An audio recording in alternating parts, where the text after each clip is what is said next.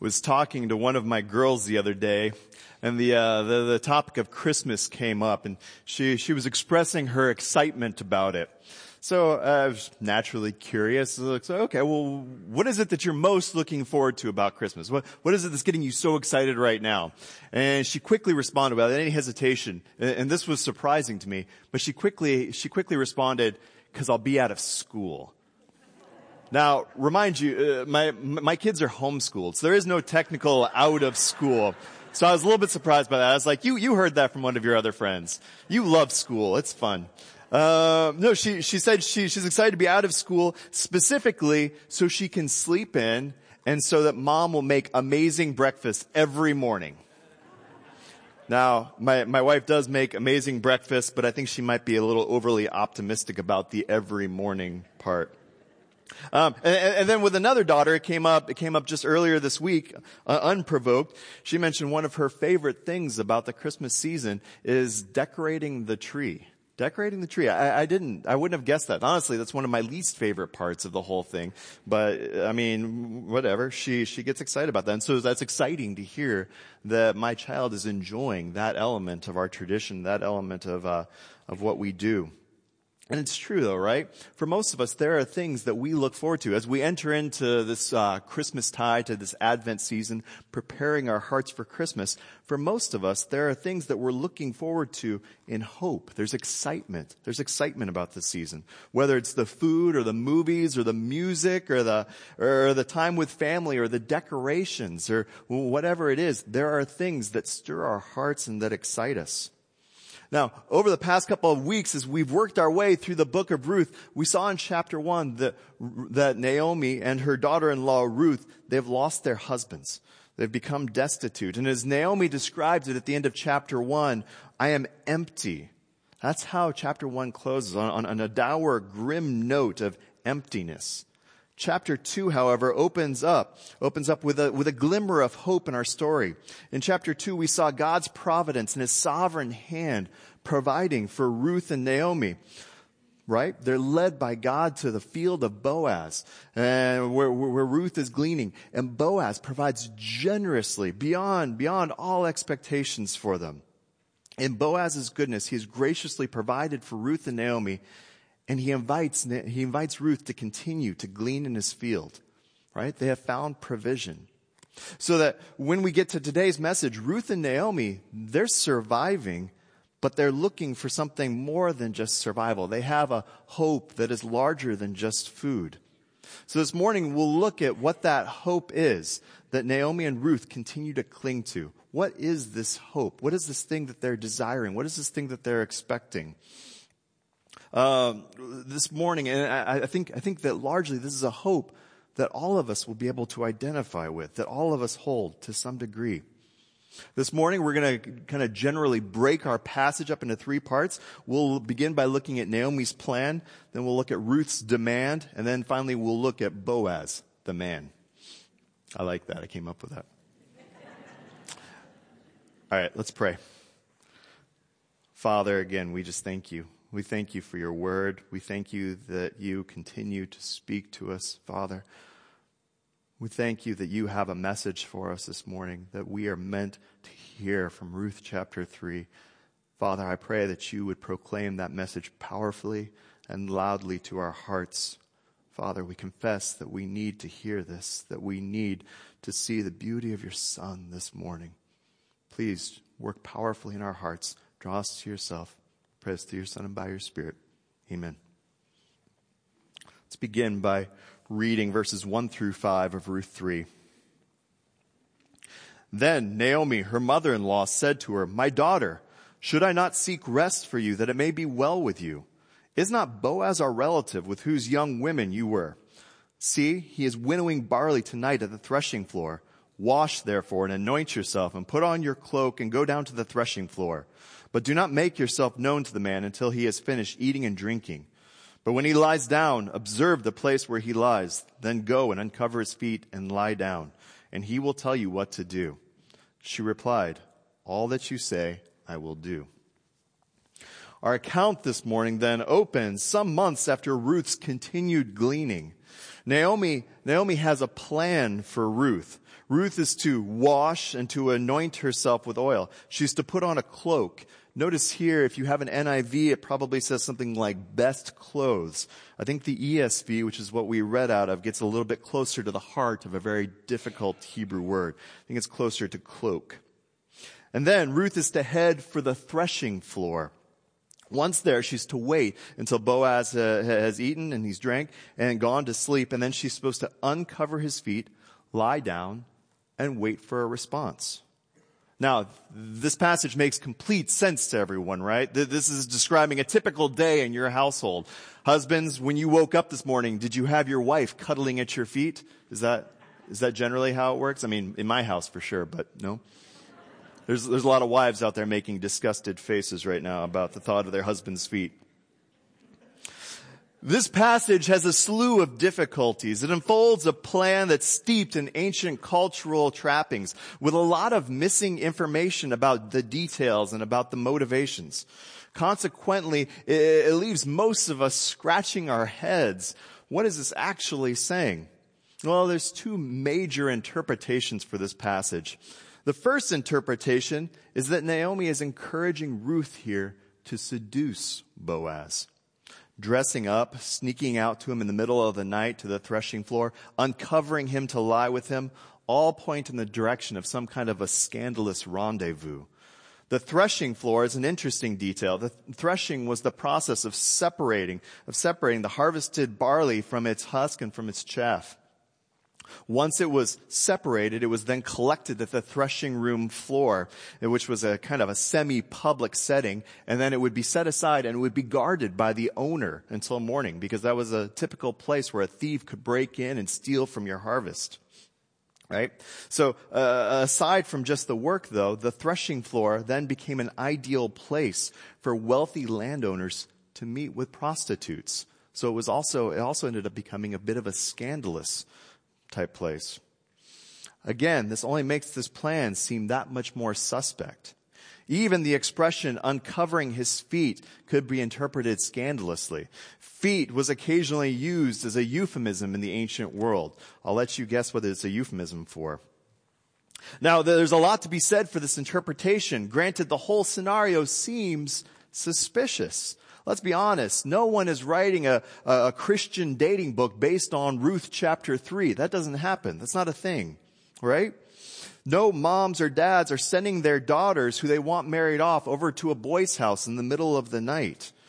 This definitely comes off as one commentator described it as the Machiavellian scheme of a matchmaking mother-in-law. But there's another interpretation, and I think it gets, I think it gets closer to the heart of the matter. It includes some of the details that we see in the next scene. So let's continue on and see how the story unfolds by looking at Ruth's demand. This comes out of verses 6 to 9. I'll read them. So she went down to the threshing floor and did just as her mother-in-law had commanded her. And when Boaz had eaten and drunk, his heart was merry. He went to lie down at the end of the heap of grain. Then she came softly and uncovered his feet and lay down. At midnight, the man was startled and turned over and behold, a woman lay at his feet and she said, who, and he said, who are you? And she answered, I am Ruth, your servant. Spread your wings over your servant, for you are a redeemer. Ruth then follows Naomi's instructions she changes, she anoints herself, she heads to the threshing floor and waits for the right timing. Once Boaz is asleep, she goes and she uncovers his feet and lays next to him, waiting. Then Boaz wakes up, but this is where Ruth goes off script. This isn't what Naomi prescribed. Instead of waiting for Boaz's instruction, she seizes the moment and she makes the demand that we find in verse 9. Spread your wings over your servant. Now, this is an odd expression for us today, but in the ancient world, this would have been readily recognizable. That word for wings can also be translated as garment. Um, and in fact, we see a very similar, almost the exact same expression occur in Ezekiel chapter 16 verse 8 where it says, when I passed by, this is God speaking, when I passed by you again and saw you, behold, you were at the age for love and I spread the corner of my garment, could also be translated the corner of the, the um, corner of my wing, spread my wing over you. Um, I spread the corner of my garment over you and covered your nakedness. I made my vow to you and entered into a covenant with you. What kind of covenant is God entering into here with his people? I made my, uh, entered into covenant with you, declares the Lord God, because, um, and you became mine. This is a marriage covenant that's being made here. God is speaking to his people, describing a marriage covenant using the exact same expressions that we find here.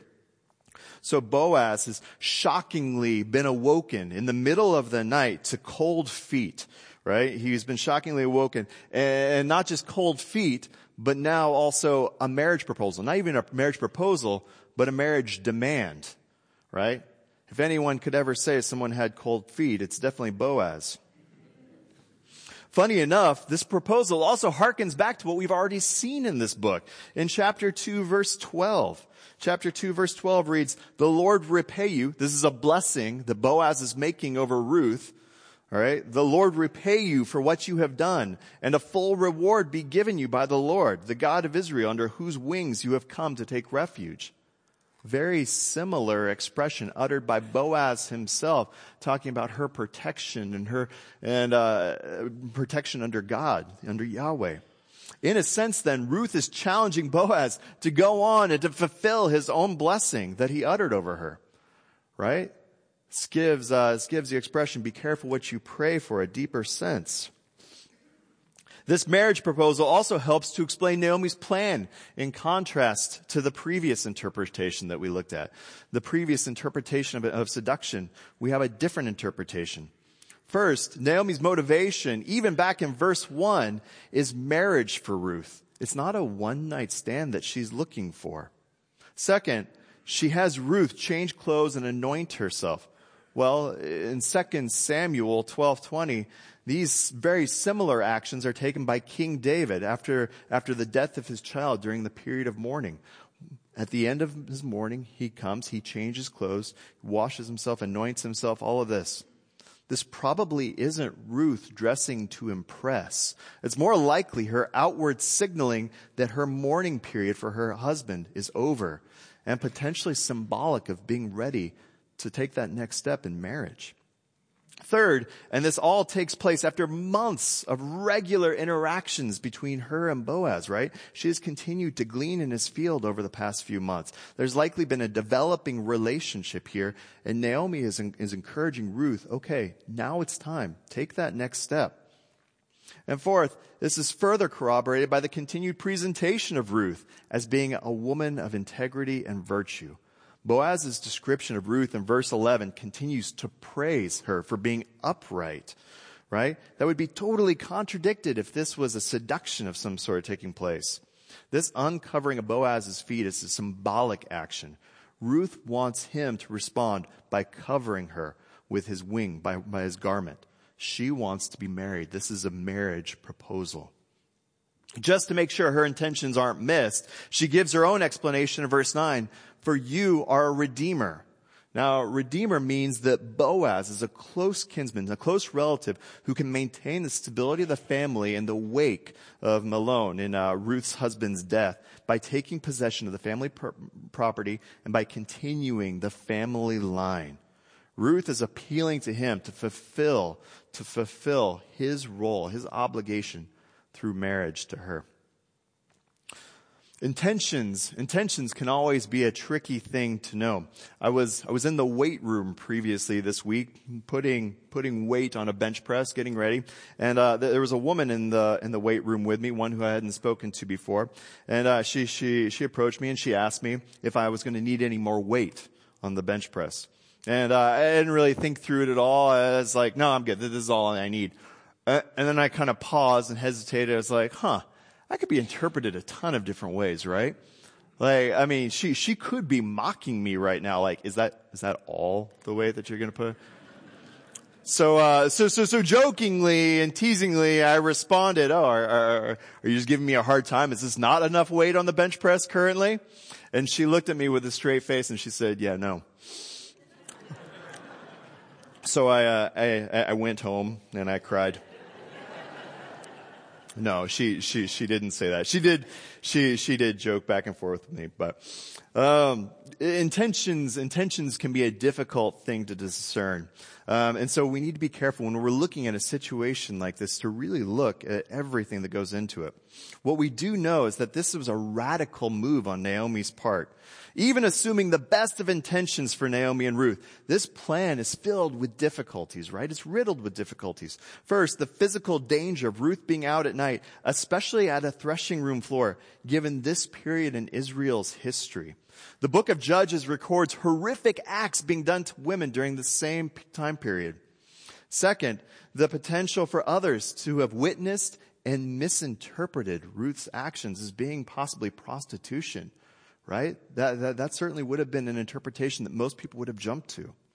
Third, the potential for Boaz to misinterpret her actions, right? Boaz wakes up in the middle of the night and finds her at his feet in his bed. How is he supposed to interpret it? right? Or number four, even the potential for Boaz to have taken advantage of the situation and Ruth. Again, this culture in general did not treat women well. They were treated like commodities. The whole scenario is a significant gamble with Ruth's well-being and with her reputation. Even assuming, even assuming the best of Naomi's intentions, assuming that they are good, does not necessitate us to understand this to be a wise course of action. And just because it's described as being done by a biblical figure doesn't mean it's prescriptive for how we should act today. Just because a biblical figure does something doesn't mean that we need to emulate it, right? I can think of plenty of occasions in the Old Testament where Old Testament figures were doing things that we should certainly not do. But despite how hazardous these actions might have been, God's providence still shines through in this situation.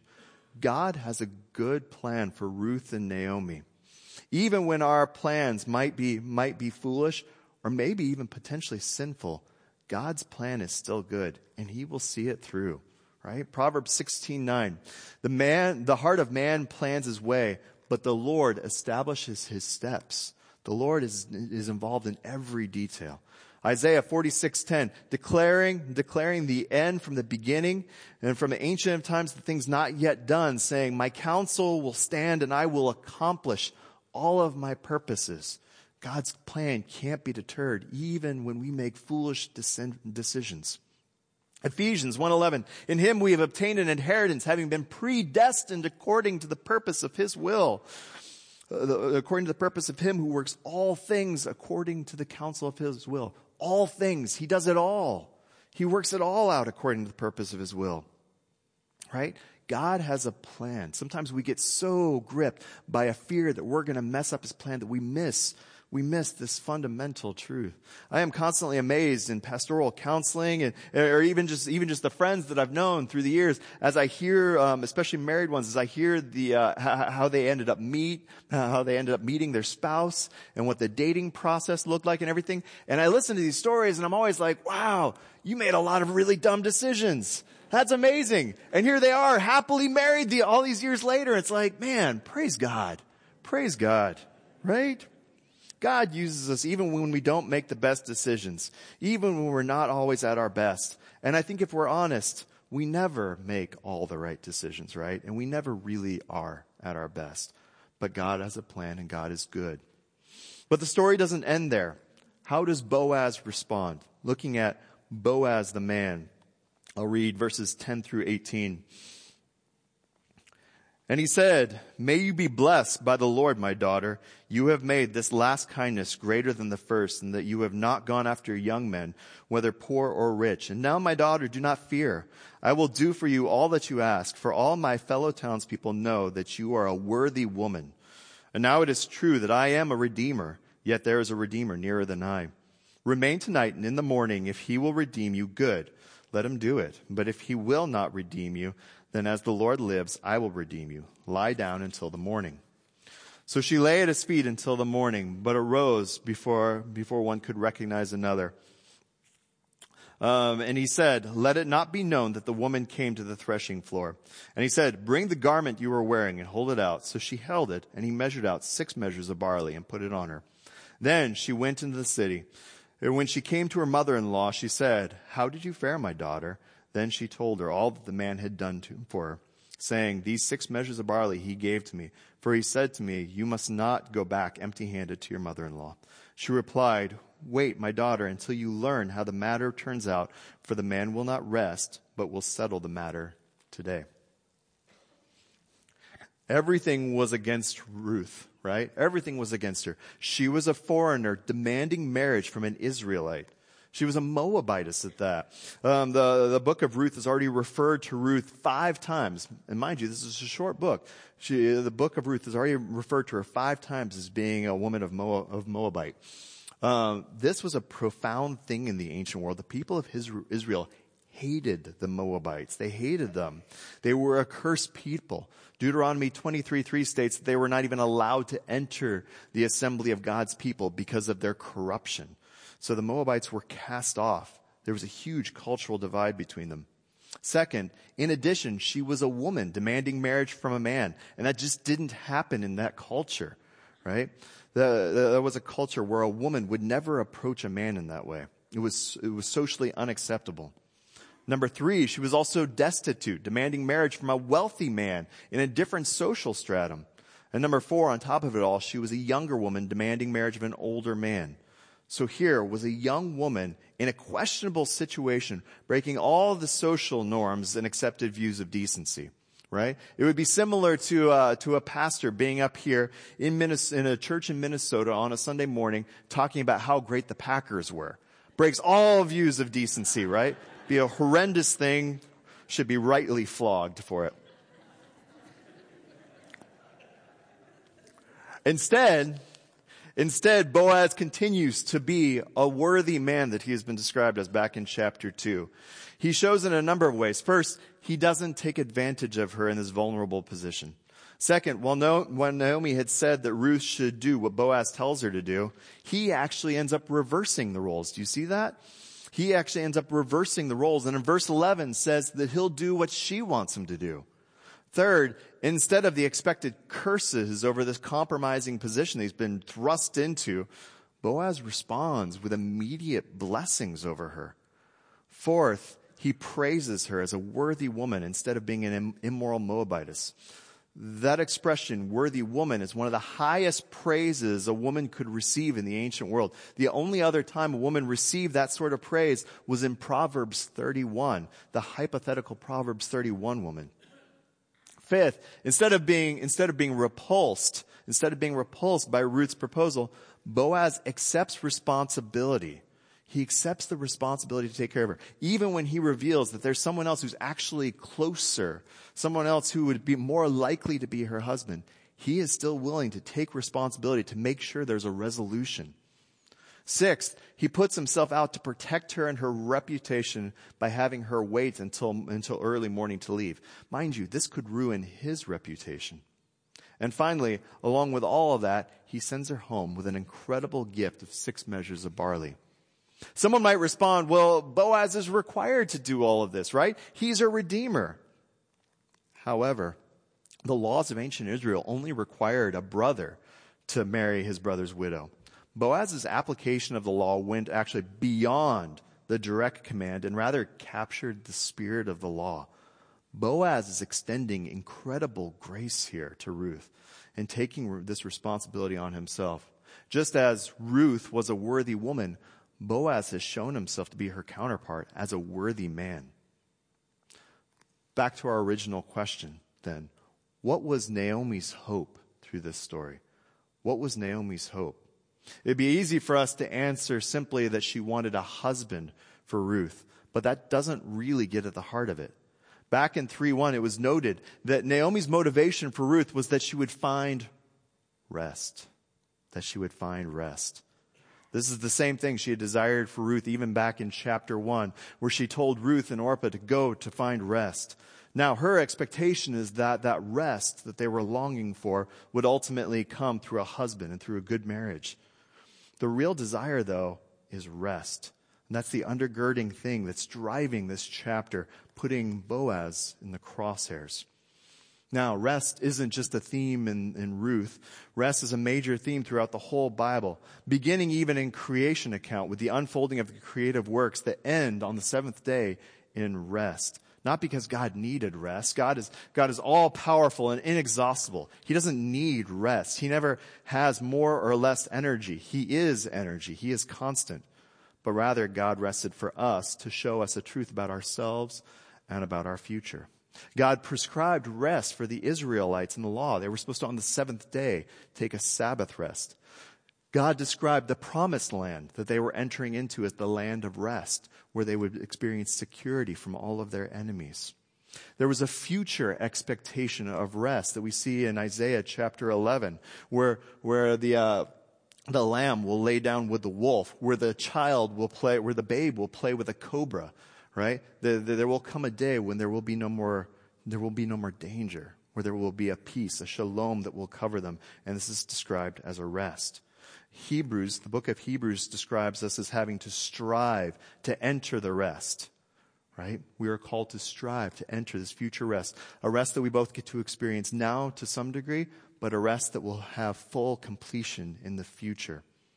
And this desire is knit into every human soul. Every person strives and longs for rest. We just differ in how we identify it and how we go about seeking it. Some people will turn to weekends and holidays, right? So that, so that it's a hope of a break from work or school. Maybe a chance to sleep in in the mornings. A chance to do what you want. Some look to their hobbies. If I, if I can just get outside and do my thing, if I could just have something to work on, if I can just go take part in this, while others look for a way to just mentally check out. Now, uh, that's not to say that there's anything wrong with any of these. That's not to say there's anything inherently wrong with being able to enjoy these good gifts.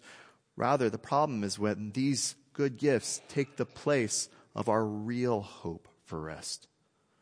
We were made for something so much greater. Naomi located Ruth's rest and well-being in a redeemer, but it was a human redeemer most of us who are married and at least past the first year of marriage will, will, will quickly recognize that rest, rest will only take you so far in marriage, right? Marriage can only do so much. But Boaz, Boaz spoke better than he knew when he told Ruth, yet there is a redeemer nearer than I.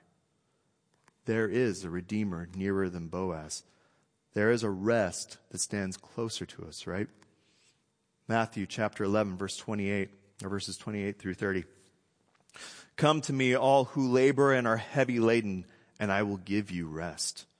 Take my yoke upon you and learn from me for I am gentle and lowly in heart and you will find rest for your souls. For my yoke is easy and my burden is light. Jesus is the rest that our souls were made for. He is the rest that we were built to enjoy. Augustine, St. Augustine, he put it this way, Thou hast made us for thyself and our hearts are restless till they find their rest in thee. No matter how hard we search, no matter where we set our eyes, no matter how urgent or focused or diligent, no matter what image you're craving or what, success, what success you long for or what comfort or security you're clinging to, you will never find our rest in anything that this world has to offer.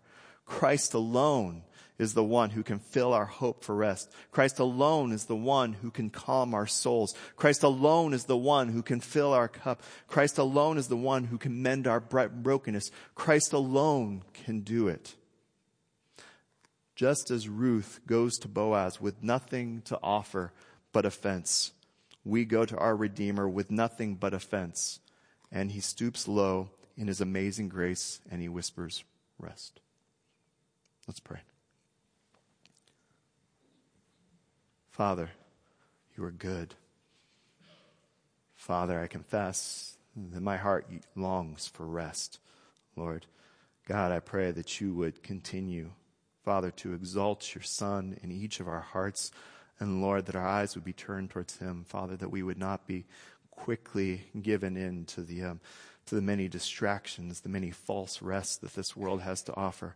But Lord, that we would be enthralled with the true rest God, that we would go to Him, Father, and that we would find comfort and rest and peace. God, you are good. We pray this through your Son and by your Spirit. Amen.